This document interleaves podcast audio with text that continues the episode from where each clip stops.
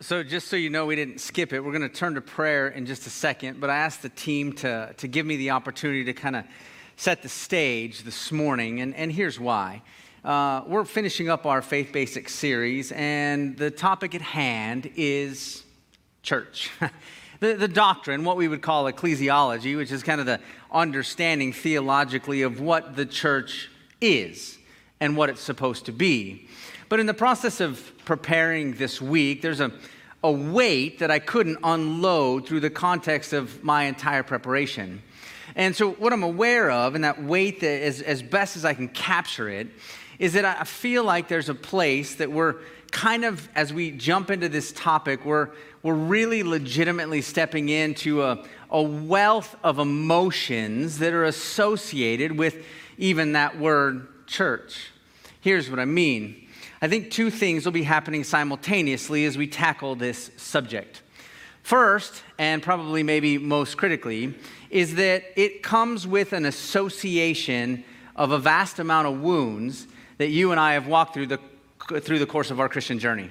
That there's been spaces as we think about church, we, we even have categories in our mind of that's a good church and that's a bad church. And often it's because of how we've experienced the people within the context of that body. There's wounds and areas of frustration that have existed that we still carry in the context of those things.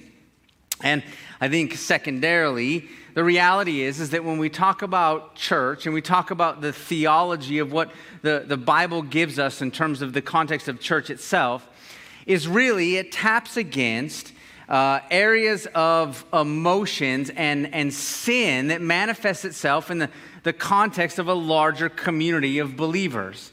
Meaning that as you talk about church or you say, How is your church? Describe to me the church that you go to. And likely you'll get a lot of different answers, not to, well, I, uh, the preaching's okay. I don't really like the worship, or I wish they did this differently. Or, and so what ends up surfacing is a level of, of selfishness. I think even when we talk about this, pride and arrogance are, are really at the threshold. I'll even confess that oftentimes as we talk about the conversation with church, there's, there's bitterness at the, the doorway of our hearts as we think about different experiences that we've had. And so what ends up happening in the context of the discussion about church is the discussion gets hijacked by our own emotions and experiences. And so, as I'm going to turn the prayer this morning, I'm going to ask uh, you to, to consider one thing.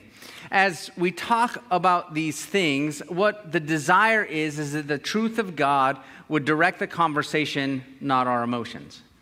Meaning that there's a sense in which the desire is that the Lord, through the power of the Holy Spirit, would begin to redeem those areas of our heart that have a tendency to filter or cause a lack of clarity as to what the church is or even how God has called the church to exist. What's, what's the purpose behind it?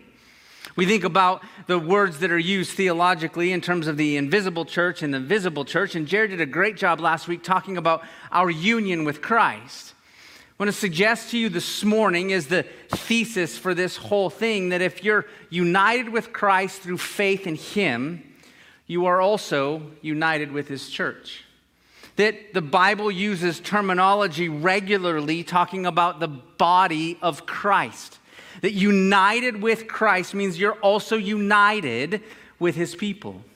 That in the process of those things, the areas of abrasion or challenge or friction that exist in the context of relationships with fellow believers are for, in part, the purpose of helping us recognize areas that need or that God is changing inside of us and allowing us to be aware of those places that we are actually trying to have the church look in our image rather than the image of God. And so, we're pressing against a lot of very significant areas. And I think the weight this morning for me is there's a sense in which I'm, I'm walking through a minefield. I know some of your stories about church and experiences and some of the hurts and the challenges that you walk through, but I certainly don't know them all or even the fullness of what you and I might wrestle with on a daily basis when we think about church. When we think about the body of Christ. Augustine said it this way You there is no salvation outside the church. I think what he's getting at, really, in the context of those things, is that the, the substance of who we are, we've been fashioned, and as we're united with Christ, we're united with his body, we're united with other believers. And there's the visible church that we see of those who profess faith, but then there's the reality of the invisible church that is actually those who've truly placed their faith in Jesus Christ and are desiring to be changed by him and walking with him throughout the course of their entire life. We're going to be jumping in, in part, at the beginning of our message to Matthew 16. And in the process of that, I, let me give you just a, a, category for what we talk about church, and, and even as we understand this theologically, is it's called the law of first mention. And what that means is that the, the first time the word is used in the scriptures, it's likely that which sets the paradigm, the framework, and the foundation for which we understand every subsequent uses of that word. Matthew 16 is the law of first mention. The first time the word ecclesia, the first time church is used in the scriptures. And it, it's going to set the, the paradigm, the framework from which we understand what church is supposed to be, what God has designed the church to be, even how to anticipate his work. But in the process of what I'm asking, or what I think, honestly, it's not me, but what I think the scriptures are asking, is there's a fundamental question that we have to answer on two different levels personally and corporately. And that, that question is going to come out in Matthew 16. And it's ultimately who do you say Christ is? Because there's a level of authority that Christ has, not over our own lives, but also over his church and his body. And so, in the process of those things, you would anticipate, like in anything else, that which has authority over us can also give us wisdom and analysis and an understanding of how we're called to live. Like there's an authority to, to call us to, to address areas of, of sin and dysfunction and, and wrong thinking in our lives, and also bring to life that which is of God and which is good and worthy of praise and development. Both of those things are happening as we seek to answer that question. So, in the process of this, I'm asking you both personally and corporately to consider the reality of the challenge this morning. This morning, of how we not only understand church, but how we understand Christ's church and who he's calling us to be and how he's calling us to live in the, the framework from which he set those things up. And so I would anticipate that as we have this discussion, there will likely be moments of uncomfortability and there were for me even walking through this, because I can't say that we've fully, totally figured it out. In the process of those things, what the desire is, is to surrender to those uncomfortable moments, because that's the very space the Lord is working. That's the very place that the Lord is drawing us to Himself. So, would you pray with me this morning? Father, we come uh, and we want to attend um, seriously to the study of your word. We believe that it speaks and is the source of all truth, that it gives us everything we need for faith and practice. We, we understand that what it communicates to us is, is the reality of the way things are, not the way that we want them to be. And often there is some uh, dilemma or some competition in our hearts between your work and our desire, between your prescriptions and our preferences. And so, Lord, we need and desire as best as we can to surrender to you this morning. Father, we, we long for you to be that which directs our understanding. And if there are sources of sin in each of our hearts that lead to selfishness, pride, arrogance, preferences, whatever it might be, God, we, we ask that you would give us the strength to lay that down. And in those places where you're calling us to, to bring to life that which is of you, God, would you show us those things? We believe that your church is your church, and we are a local manifestation of that here at Park Springs Bible. We desire to be faithful to you, God, and so we pray that you would even marshal the resources of heaven to give us wisdom as we seek to honor you with how we function as a body of believers. We ask all of these things in Christ's name. Amen. All right. So now that I've given enough preference, you know, kind of kind of set the stage for you and maybe with some severity and some weight, kind of led us to that place. Let's look at Matthew chapter 16. And we're going to be jumping into verse 13 through verse 20 as kind of an entry point for the discussion. And like I said, when we talk about the law of first mention, this is the first time uh, the word ecclesia is used specifically in the New Testament. And it's a, it's a, it's a, it's a robust, substantive understanding. And, and it's not only important of the context in which it's used, but also how and who uses it. And so let me read the scripture for us this morning Matthew chapter 16, uh, starting in, in verse 13. Now, when Jesus came into the district of Caesarea Philippi, he asked his disciples, Who do people say that the Son of Man is?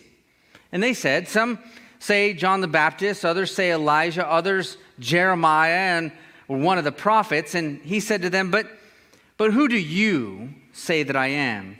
Verse 16 Simon Peter replied, You are the Christ, the Son of the living God. And Jesus answered him, Blessed are you, Simon Bar Jonah, for flesh and blood has not revealed this to you, but my Father who is in heaven. And I tell you, Peter, on this rock I will build, here it is, my church. And the gates of hell shall not prevail against it. And I will give you the keys to the kingdom, the keys of the kingdom. And whatever you bind on earth shall be bound in heaven, and whatever you loose on earth shall be loosed in heaven. Then he strictly charged the disciples to tell no one that he was the Christ. Well, just at the onset, right, it's, a, it's an intriguing passage because the, the whole discussion is framed around the uh, understanding of, of who Christ is both the confusion of who Christ is and the certainty of who Christ is. And so, this, this sort of mixture of perspectives on who Jesus is really does set the lenses or the framework for how we understand church. If we don't understand Christ accurately, we certainly will never understand his church. If we don't know the substance of what Christ is doing, we are limited in our understanding of what we can expect as a body of believers assembles together to be that which represents the ecclesia, the church, which in Greek means sent ones. Those who were sent by God to proclaim and communicate the truth of the gospel. And so, at its very core, the central question that everyone faces and every church faces is who do you say the Son of Man is? And that's a central question for us being able to understand the church is, is who do you say the Son of Man is. And, and we can see it across the board, right? You, you look at churches that maybe veer towards the prosperity gospel, and, and here's what they'd say Well, the Son of Man is a, a benevolent God who just gives us everything that we ask for so that in this earth we're, we're filled with the treasures of this world, and, and, and all we need is just more faith to be able to have all the things that we need, right? There's a, that's a framework for how individuals understand God. You have other churches, maybe on the far side of progressive theology, that would suggest, well, well, God, I see God, I see Christ as someone who is just infinitely tolerant of all things. And so it doesn't really matter as long as we say we believe, then there's really no other categories for how we're called to, to live. And so there's really no standards per se, it's just about saying we believe. We can see, I mean, obviously on the far spectrum of all of those things, that, that misunderstanding the reality of Christ misunderstands the truth and the nature of the church. And so that's the question that I think you and I must face, both personally and corporately, this morning. Who do we say Christ is? And here's where it starts to get a little bit dicey. Because, in the context of our own American evangelicalism, there is a sense in which we have different perspectives of what we think church should be preferences and desires, political leanings, desires and longings for things to look a certain way. And so, what ends up happening is we sort of hijack the nature of who Christ is by wanting Christ to look and do specific things in specific ways for us to feel like the church is being the church. And so I, I want to ask that we actually set um, our desires down and allow Christ to be the one that directs our understanding of the church. And so here's what he says, which is absolutely essential. Is that Simon Peter replied, You are the Christ, the Son of the living God. That profession is the profession of the gospel by which we would understand the basis of the church is being built. That profession that Christ is the Messiah, the Son of the living God, like this is the foundation in which Christ builds his church. So, if that's true, then what we would say is that at the, at the very basic level, a church is a church when it proclaims the truth of the gospel. It's got to be clear on the reality of who Christ is. And who Christ is is not only just the second person of the Trinity, that which has been, uh, that he emptied himself, took the form of a man, and allowed us to experience union and adoption through his death and subsequent resurrection, that he's paved the way for intimacy with him, that we are in the body of Christ and united with Christ and united with his body because of his saving, purposeful rescue of our lives. So, the church is a proclaiming church and, and a church that proclaims the truth of the gospel. But he says this Blessed are you, Simon Bar Jonah, for flesh and blood did not reveal this to you, but my Father in heaven. And I tell you, Peter, on this rock, on this profession, on the reality of who Christ is, I will build my church. And then look at this. And the gates of hell will not prevail against it. Interesting addition or element to the reality of of the building of the church. Remember, we talk about the law of first mention. We begin to grow in the sense that there are expectations or understandings on which this profession of faith in Christ has implications for how we live in the world. The story is told, or not story, but historically, there's individuals or countries that have embassies all over the world. The United States has an embassy in a lot of different countries and, and different nations. Here's what you need to know about an embassy it's a sovereign territory in a foreign nation, which means that it operates based on the rules and regulations of its home country. So if you're in a political situation or in trouble in a foreign country, the first place you want to go is to the embassy because the rules and regulations of the United States of America function within the context of that embassy. Tony Evans says it this way it's a little bit of heaven a long way from home. That, that's the church. That's essentially what he's saying is that there's a, a set of regulations, a set of understandings of how things operate that God has positioned us to be in the context of a world that doesn't operate by the same standards. The world is being consistent with the decisions that it makes and how it lives its life based on its own desires and cultural perspectives and understandings. It's the church that's set up to be in enemy territory to function as though the rules of heaven, the regulations of heaven, the desires of heaven function on the earth, and we as body of believers function in that way with the anticipation that what we're doing is we're, we're actually living as though our home is not this world.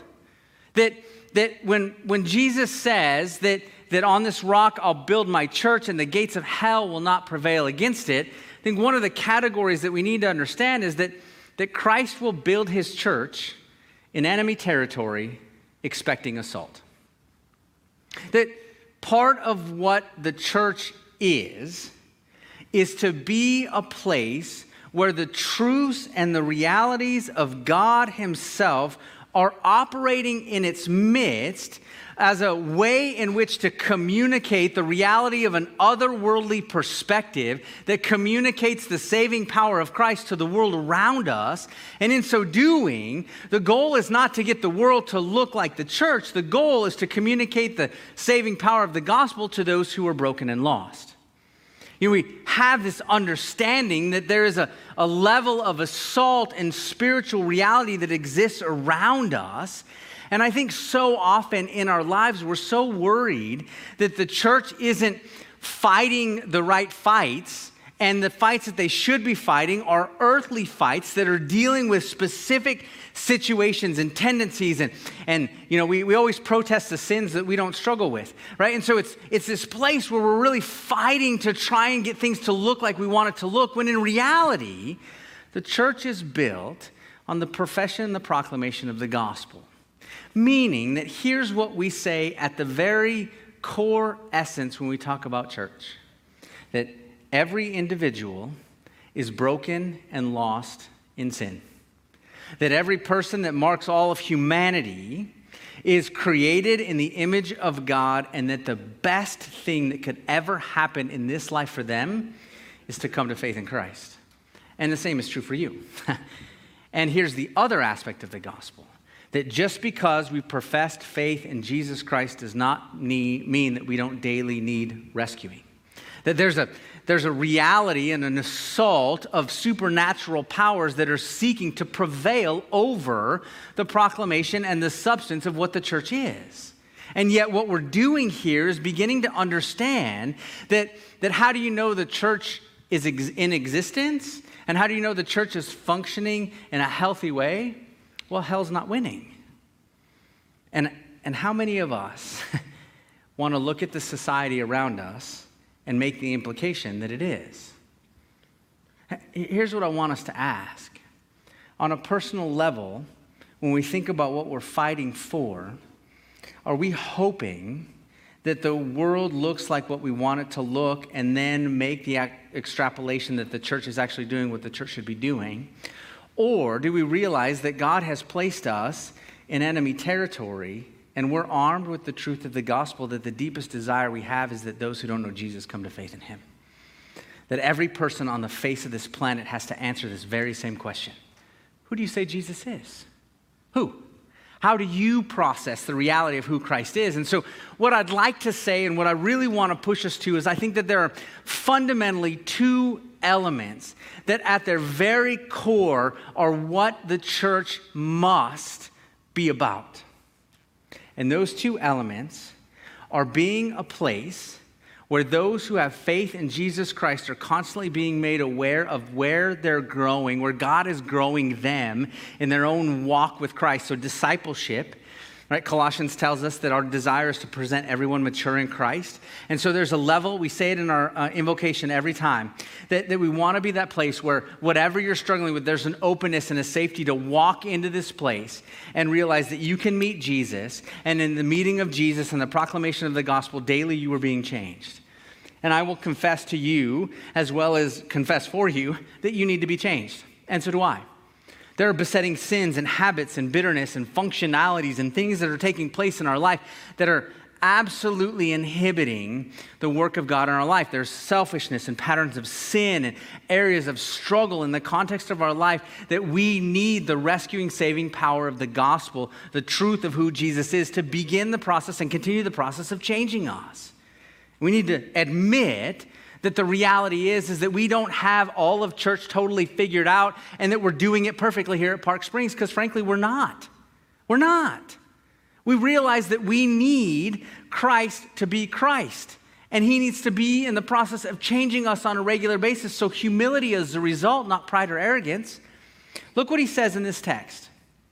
He says, On this rock I will build what? My church.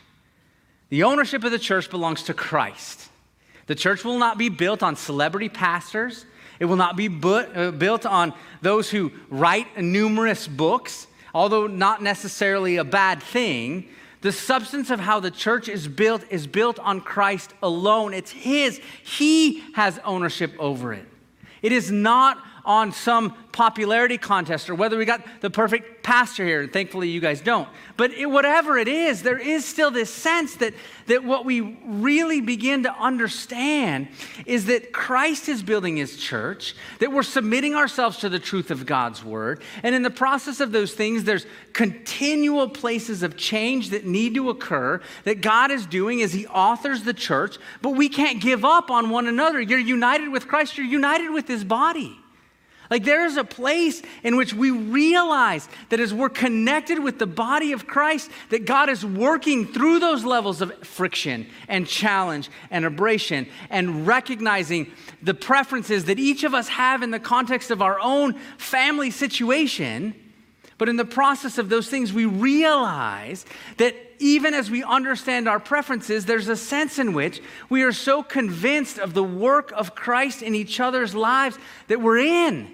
And we're in in because we can't wait to see how God is going to dismantle some level of sinful habits in each other's lives. And we get a front row seat of the privilege of seeing the gospel work in each other's lives. There's nothing better There's nothing better than to partner our lives with individuals and to say, I know how deep and dark the darkness is, the cesspool of your life. I understand how hard it is. And I don't have all these quick fixes. There's not some special pill, but here's what I do know the gospel is greater and more powerful than the sin and the struggles you're in right now, and I am in. I will attach my life to yours, and I cannot wait to see how God is going to work in innumerable ways in your life. And it might take your entire life for you to find liberation and freedom from the besetting sins and struggles. But as long as I'm here, I'm in because I believe in the church. I love the church. I believe it's God's plan A. I don't think that there's something else that we could invent that would be like, okay, that's better. God has a plan for his church, and that church is built on the proclamation of the gospel. And so here's what we get we get this reality that God sets it up in enemy territory. And then he says, The gates of hell will not prevail against it. But then he tells us something else unique. He says, uh, Build my church on this rock, and the gates of hell will not prevail against it. Then he says, What? I will give you the keys to the kingdom. And whatever you bind on earth will be bound in heaven, and whatever you loose on earth will be loosed in heaven. Well, that's kind of tricky business. I mean, what's he talking about here? And so, what, keys mean access. And so, what he's saying, really, I think, is what he's he's flushing out the Lord's prayer, right? Our Father who art in heaven, hallowed be thy name. Thy kingdom come, thy will be done on earth as it is in heaven. And so I think what he's getting at in the context of these things is that there's an understanding that as the church grows and functions as the church, it operates the way that heaven operates. It grows in the understanding of that which is of God becomes that which is of the people of God.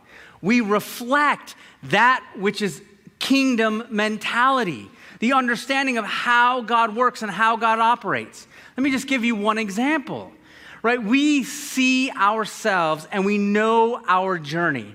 We are fully aware of the frailties and the failures, maybe not fully, but we are at least in part aware of those areas of sin and dysfunction in all of our lives. And we're aware of it in each other's lives as well. That there are places where we just get tripped up. How does heaven operate in the midst of radical, catastrophic brokenness? Well, it operates by us being able to look at the reality that the pursuing nature of God sent Christ to the cross to die on behalf of sin sick sinners so that they could find not just salvation and rescue from their sin, but they could find adoption and union with Christ, that they are given intimacy with the God of the universe forever so that their identity is not their sin, their identity is their salvation. Jesus is my salvation. He didn't just give it to me, like Jared said last week. There is so much fullness and understanding that as heaven operates, it sees the value and dignity of one another and the story that God is writing that then blossoms into this beautiful reality that there is no one too far away from the reach of the grace of Christ.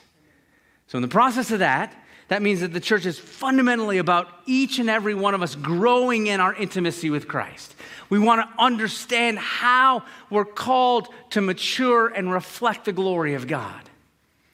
But then, secondarily, a church must, must, must care about the lost. Evangelism is an essential component of this proclamation of the gospel that there is a sense in which we can't arbitrarily look at the scope of the world and the billions of people that exist on the planet that don't know Jesus and has never heard his name uttered and be like, someone will get there. Let's hope it all works out.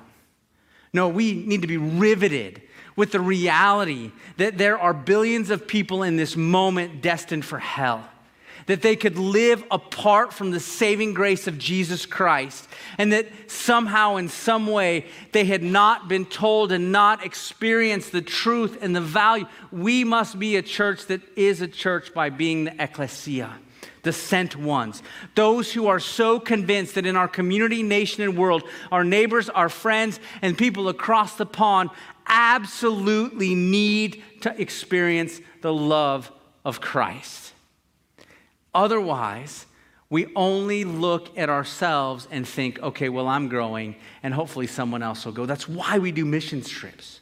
That's why we send people to the furthest reaches of the world. That's why we support missionaries. That's why we ask and pray regularly as a staff that God would raise up missionaries from our midst. That's why we're always looking for any opportunity that the Lord might present us to be able to go and share the life transforming power of Jesus Christ with the world. Our motto, our, our thought internally is it's always yes unless God says no. Always yes. Should I talk to the neighbor across the street? Yes. Should I be kind and gracious and ask if the, the waitress or the waiter needs prayer as I order my food? Yes. Should I seek that my family members and loved ones who don't know Jesus, should I, should I tell them one more time that Jesus cares deeply about them? Insignificant? Yes. Should I go? Yes. Wherever the Lord is compelling, we're moving to those places of realizing that the significance of who we are is our identity is in Christ and Christ alone and that He's positioned us in everybody's life that surrounds our own sphere as an opportunity for us to be ambassadors for the truth of Christ in their lives. Your coworkers that don't know Jesus, do they need Jesus? Yes. Is it what they need more than anything else? Yes. Is your work hard and your boss terrible? Now, I'm not talking about the staff think I'm awesome, so it can't be about that. But whatever it is, right? That there is not a moment where we are not that which is called to reflect the standards and the desires of heaven. And so, what God is communicating here when He talks about the church and even the proclamation of the gospel is that what, what, what we're moving towards as the church functions in the church is that we're, we're, we're operating as a little bit of heaven a, a long way from home. That this is really who God has called us to be. I'm not sure if you guys are familiar, it's something I just came across, but it's June, June 29th, and it's called the Day of the Christian Martyr. I'm not sure if you're familiar with it, but it was used to actually commemorate the church's tradition when they thought the Apostle Paul was martyred. And in the process, the Voice of the Martyrs does significant stories throughout the, the context of, of those who've been martyred for their faith in the modern day gentleman named John Chau a few years ago I was just compelled and felt called to, to share the gospel with an unreached island 70 miles off the coast of India. And it wasn't as though he just decided, well, God's called me, so I'm going to pack up and go. He spent nine years preparing. He got his um, uh, certification in uh, emergency medicine so that if there was something that was going on, he would be able to help them right off the bat. In the process of that, he learned and began to grow in understanding their language. They had been, the Sentinelese individuals had been totally and completely hostile to any foreigner that would show foot on the land. He made his way one day, and a young boy with a bow and arrow uh, saw him and pulled back and shot, and an arrow landed in his leg. He went home, and on his way back, uh, he still felt compelled to go and make inroads with these people's lives. And as he's writing, uh, literally his final journal entry, he's writing to his family. He's saying, you know, I don't want you to be angry with these people if I die, nor do I want you to be angry with me. And here's what he said The only success that we understand in the kingdom, or the key to success in the kingdom of God, is only obedience. And he goes, and then as he's as the, the boat driver is pulling away and left him uh, and starts to circle the island and see, um, it wasn't but a few hours later that they see him burying his body on the beach. Didn't make much inroads. It wasn't feeling like there was really a lot of change or transformation. But there was a level of faithfulness to desire to honor the Lord Jesus and leverage his life for the sake of the gospel. Your life matters. You've been saved for a purpose. And your purpose is to experience your identity in Christ and then also to proclaim the life transforming power of the gospel to the world. So, if many of us this morning have started to activate our inner lawyer, as Paul David Tripp would say, or activate our inner law firm, as in my own heart, to find myself defensive about feeling like, well, let me give you my resume about what I am doing, Instead, what, what I'd like to do is just, just ask as we think about who Christ is, who do you say Christ is? Would you be willing to ask what sort of preferences have impeded onto that understanding? That often we don't let Christ speak for himself, we, we add things to it. And so, in the process, Christ of our own making versus Christ of the scriptures. Where prom- so let me, let me give you this. What, where primarily does active combat occur? When, when I mean that, I mean like where God has planted his church as an enemy territory. The two places of active combat are this the place where God is growing us, and the places where God is con- currently being resisted discipleship and evangelism. So, I'm going to finish off with this, and I thought it would be an intriguing thing. God had sort of laid it on my heart as I was studying. And I thought, well, let's just look. Maybe there's some test cases of churches within the context of the scriptures that um, maybe would be a good indication of entry points of where we might need to wrestle with where we need to be changed or how God is changing and forming and fashioning us. Funny enough, there is seven of them in the book of Revelation. there are seven churches that God begins to address in very specific ways, and he uses the term churches right? Ecclesia, those who were sent ones. So we're, we're, getting sort of this fast track of looking at a church and these churches that have been built by Christ and the proclamation of the gospel, and we're looking back on their experience and we're getting this sense of, okay, as God makes an analysis of how you functioned as a body of believers, here's where you might want to uh, spend some time considering where you've done things well and where things have gone awry.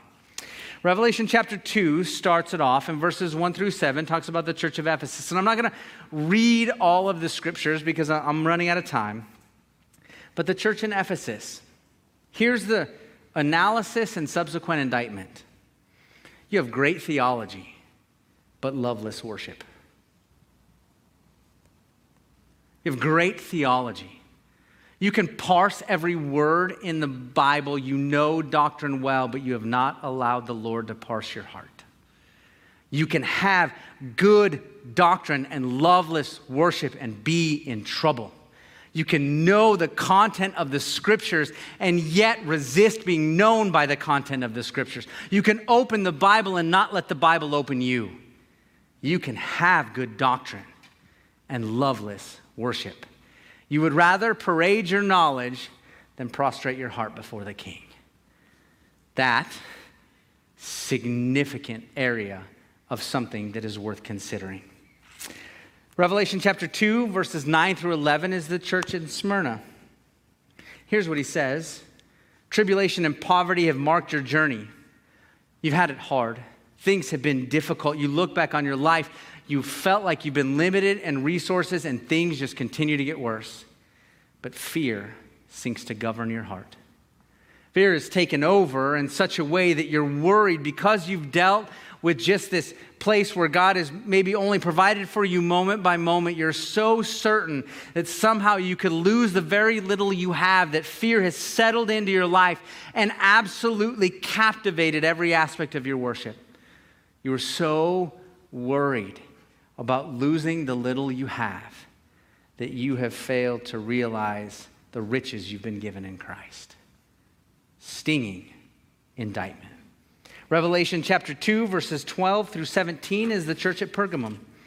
Here's what he says to them You've been planted in enemy territory. You're, you're, there's a fight that's chronically going on. And you hold to the faith, but you've started to try and meet your own needs.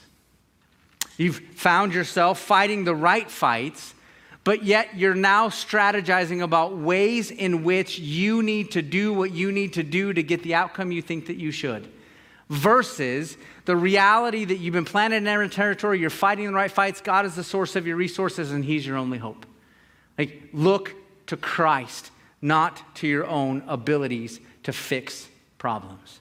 Look to Christ. Boy, that's that's a great analysis of church as a whole, but also some level of diagnosis of our own heart.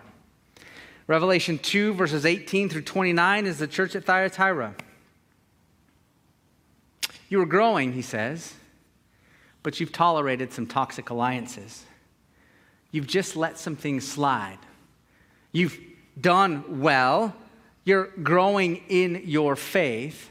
But as you grow, you've found yourself wrestling with not wanting to deal with the challenges that sin brings to the table.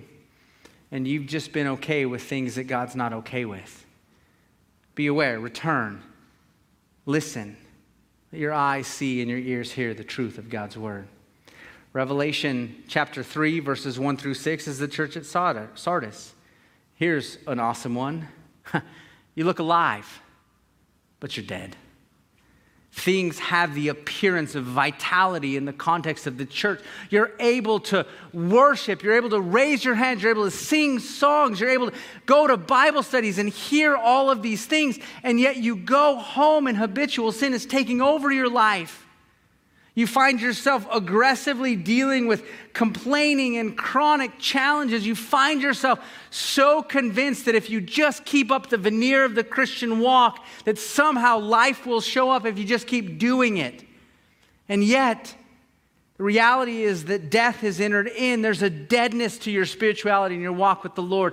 Lay it down. Life is found in Christ, not in the false veneer. No need to fake it any longer. Trust the truth of who Christ is and live authentically and openly before the King. Here's the good one Revelation 3 7 through 13, the church at Philadelphia. Here's what he says to them In your great weariness, you've remained faithful. Living in enemy territory takes its beating, it takes a toll. You're tired. I see that. The gaze of God is not off of you but you've chosen faithfulness.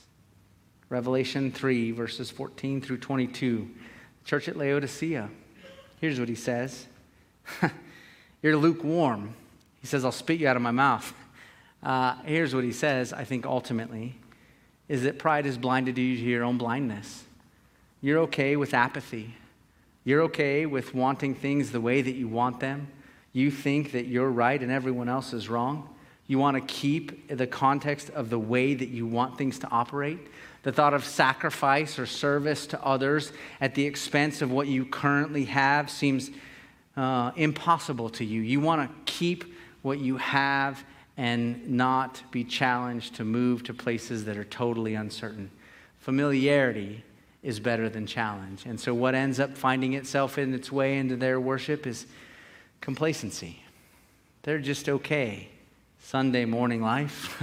They're okay with showing up and having a general experience, but, but never really being on fire for the Lord. The church is God's church, built by Christ, and on the profession of the truth of the gospel, those two things are what mark the church. Growing believers who are convinced that they're willing to submit their lives to the truth of God's word, and a passion for those who don't know Jesus? There's the question this morning. As we turn to worship in these next two songs, I'm just going to ask you to wrestle with that. Who, who do you, literally, honestly, who do you say Christ is? And then after we sing those two songs, we're going to be celebrating and sending a missions team out to Albania. But at the end of the service, our elders and their wives will be coming up front to pray with you. If you have never answered the question of who Christ is for your own life, I'm going to invite you to come forward. Ask the questions, allow us to pray for you. Answer that question this morning because it's that urgent. There is no guarantee of tomorrow. Today is the day that God has provided for salvation. Would you pray with me?